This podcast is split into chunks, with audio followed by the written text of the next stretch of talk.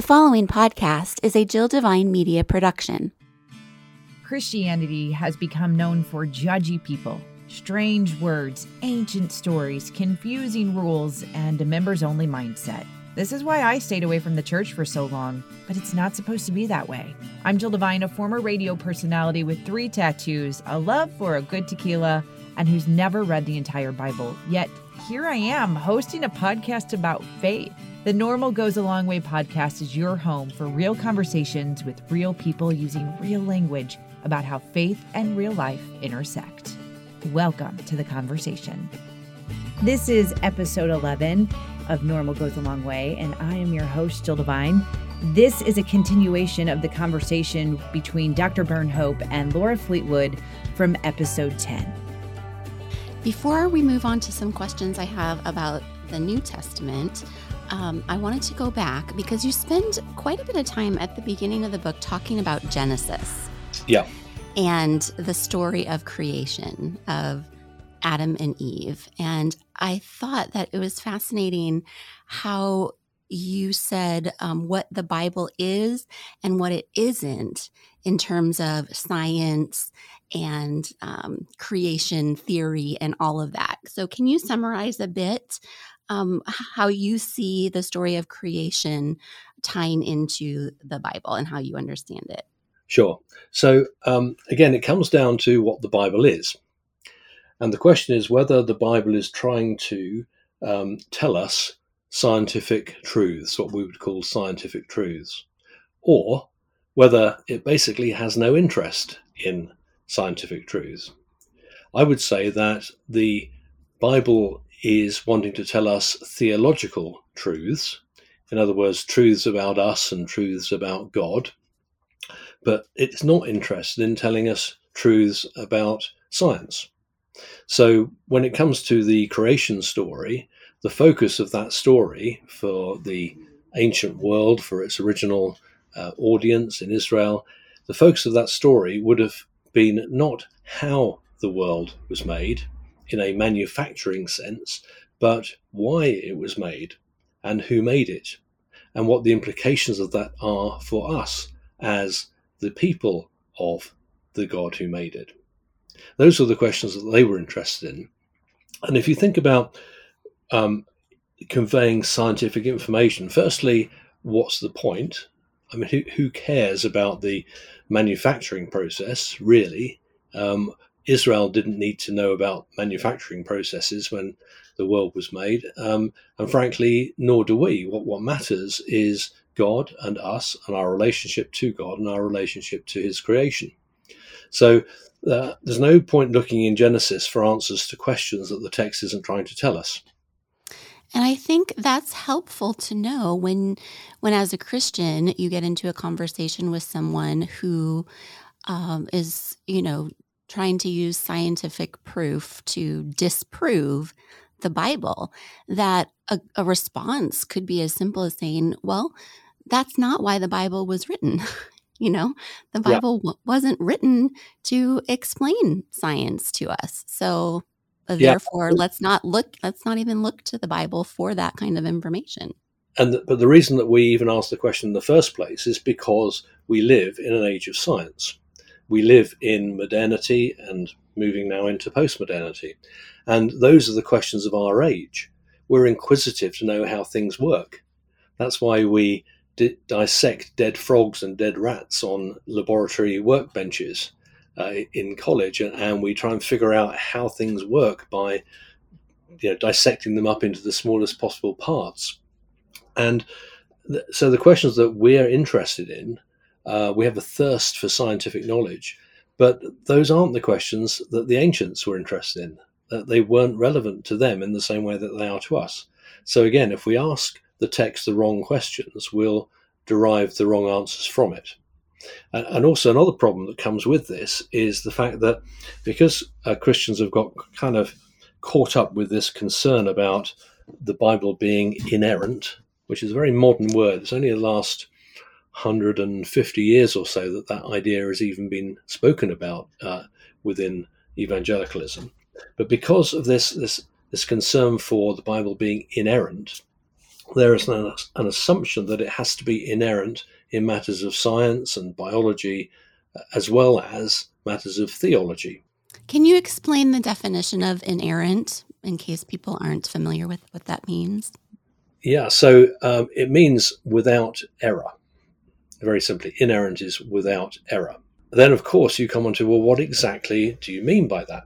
So, uh, for example, um, if we assume that the Bible has to be without error in terms of what appear to be scientific statements, then we're going to have some difficulty dealing with how we understand nowadays the world, the creation was most likely made. So we've got a conflict immediately between a very simple six days of manufacture, so to speak, uh, compared to what we now understand the scientists are telling us about the many, many uh, millions of years over which creation came about. So, is the Bible inerrant in matters of science and biology? And the answer is fairly obviously no. And, and we don't need to look at uh, uh, the uh, creation account for that. We can look at something like uh, Jesus talking about the mustard seed being the smallest seed in the world, which it isn't. it was just the smallest seed that anyone knew about at the time. So it was true in relation to the people he was speaking to in terms of their understanding, but it wasn't a timeless scientific truth. And the other the other problem um, with this line of thinking that of how we think about things in in the modern world is the fact that if the Bible was going to be intending to be timeless in relation to matters of science and biology and cosmology and so on, then which understanding in which era should the Bible have reflected?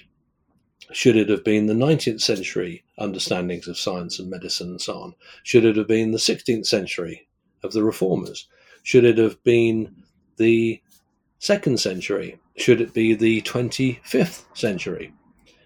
The, the point is that, that God had to communicate to people who lived in a particular period in terms that they could particularly relate to and understand in order for communication to take place.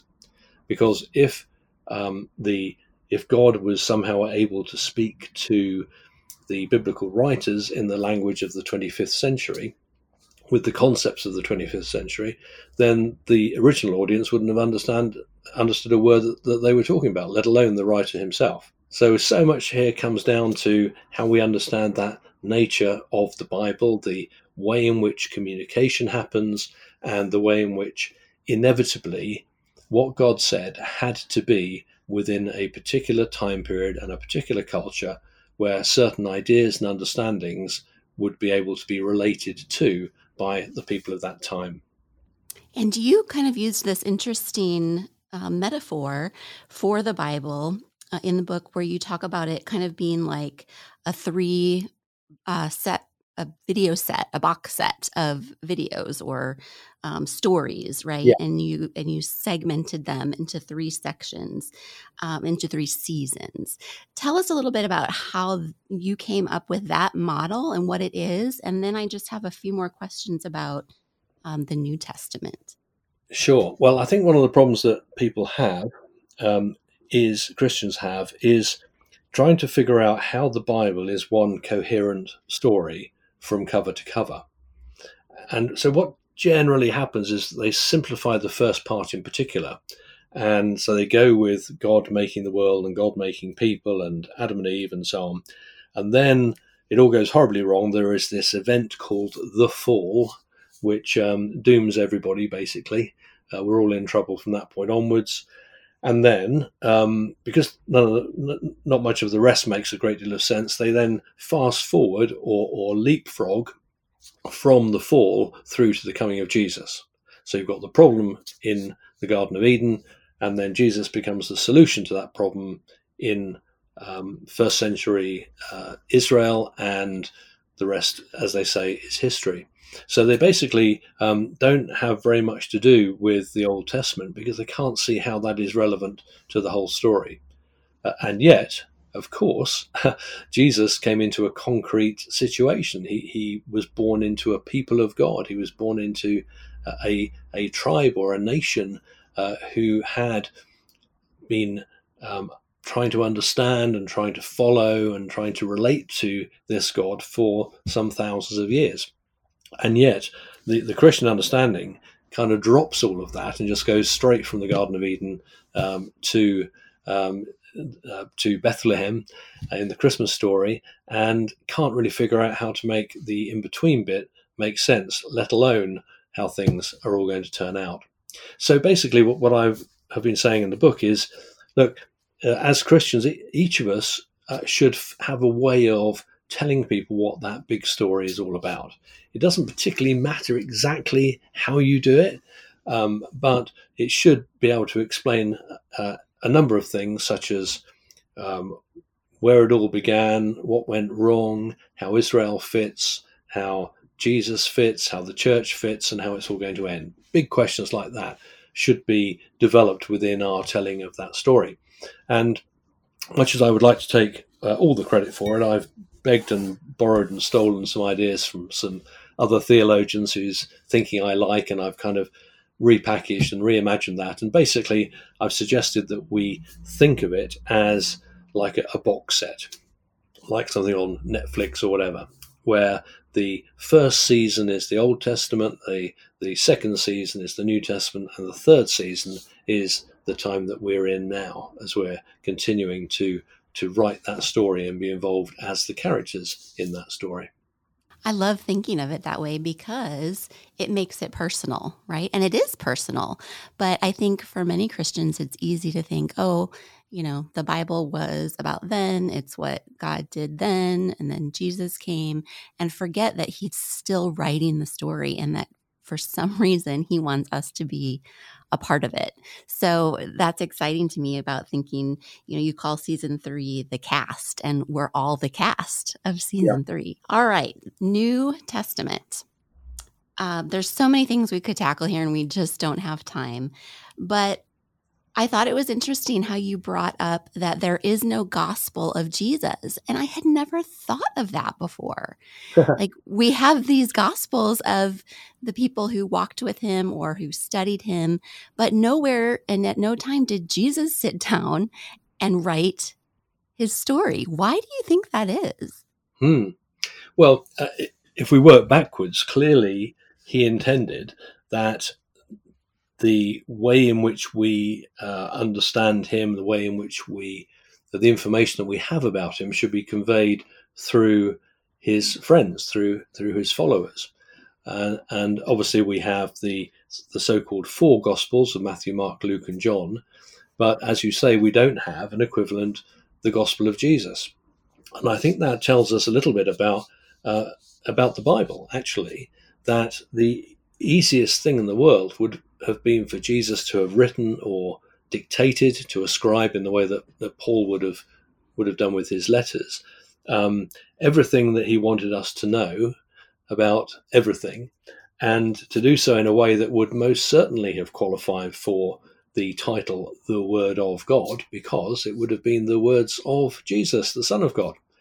And yet, for some reason, he didn't want us to think of it in that way or to um, yeah I, th- I, think to think of it in that way. He he wanted to have his followers recollections and memories um, given to us in the accounts that they gave us including at times some slight differences in those accounts because that's how human eyewitness testimony works and how recollections work. We recall slightly different things in slightly different ways. We we see um, significance in certain things that one of our friends or family might see different significance in, and so on. So I think it's really telling us something about the nature of the Word of God and how God wants us to relate to the whole of the Bible and indeed to the story of Jesus as well. And, you know, I think a lot about how people often take one verse from a chapter and they use that one verse to try to prove that something is true or isn't true. Yeah. And I thought you did a brilliant job of um, sharing the importance of of not doing that because, first of all, if you take one sentence out of any kind of book, you know, it, it can be taken out of context. But second of all, because the the the words in the Bible were written to a specific group of people who had a specific way of looking at the world and a specific base base of knowledge about what they knew about the world. And so of course it wouldn't make sense to to just take a sentence and say that that proves that something is or isn't true and you kind of go through that in in several areas um, whether women should be you know allowed to teach in the church. You talk a little bit about homosexuality about heaven and hell. And i just want to encourage people to read the book because those those sections are are very very well written um, and we don't have time to go in them. But can you just is there anything i'm missing about that you want to say about that about taking a verse and using that to try to be your proof that something is or isn't true based on the Bible. Yeah, well, I mean, this is um, what you've been describing as a practice that is called proof texting. In other words, you take a text, take a an individual verse normally, um, out of its context, and you use that to prove some supposed truth. Uh, and you know, when when um, Christians are inclined as they occasionally do, to argue about something doctrinally, um, they will, if they if they don't like what they're hearing, they will say, "Ah, yes, but what about such and such, you know, chapter this, verse that," and as if, aha, there you go, that proves you're wrong. And of course, this is a really bad practice from the point of view of good biblical interpretation. Once you remove any text from its context, you have potential issues and um, that's where bad interpretations come from uh, most of the time. And context in this in this case doesn't simply mean a word within a sentence, within a verse, within a chapter, within a book. It also means the context within which the biblical writer uh, was living and writing. The, the, to know what the context was is very important when it comes to understanding why that writer was writing and what, in many cases, they were actually writing about. We have to do a bit of historical reconstruction because that the principle for applying the Bible today starts with understanding what it meant then. Only when we know what it meant then to the biblical writer and his audience can we begin to say the relevance of that verse, what it, it was saying then, to today, what it is saying now. Does that make sense? It does. It does. And I appreciate how you say that, you know, one of the most effective ways to do this, to um, interact with the Bible and study it and interpret it, is not to do it alone, but to do it in a group of people, which is lovely because you know that is what jesus calls us to do is to be a community of believers who follow him and to wrestle with this stuff together. And that is what we're trying to do with this podcast. We're we're trying to do the wrestling and ask the questions. And and as you say like that's what god wants us to do. He made us to have free will and to be curious and to want to um, know him better. And to do that it, it takes work right? It takes it takes work. So thank you for being here and for just giving us a little glimpse of um, what you have learned and how you have wrestled with the word of god. How can our listeners find your book and um, learn more about what you're doing today? The easiest way of finding it is on amazon um, very easy to find there. Just how to read the Bible well, or or Stephen Burnhope. You find it either way. Um, alternatively, there's uh, the publisher's website, which is Wipf and Stock, and uh, it's available there as well. Amazing. Well, I encourage all of our listeners to to get the book and to spend some time in it. Thank you, Dr. Burnhope. Is there anything as we wrap up here that you want to add? Anything that you feel like um, I missed or that you wanted to clarify for our listeners? No, I, I don't think so, really. Um, I loved your questions. Some of them were, were quite difficult. They really made me think. But I guess the maybe the overriding thing that I would like to say is that the the, the place that, that I'm coming from with this book is not what's often called deconstruction, which is you know tearing stuff down and, and destroying years and years of, of thinking about um, the Bible or Christian faith or whatever. This is really all about trying to get us to re benchmark how we understand it.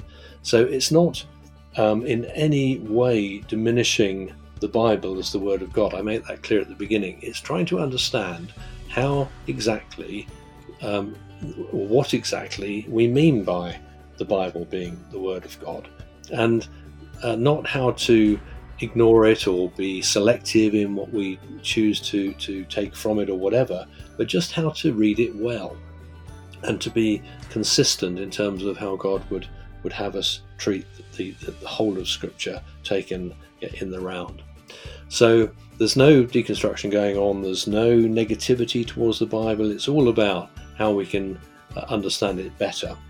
And that's reflected in the, the subtitle of the book, which is How to Read the Bible Well, What It Is, What It Isn't, and How to Love It again.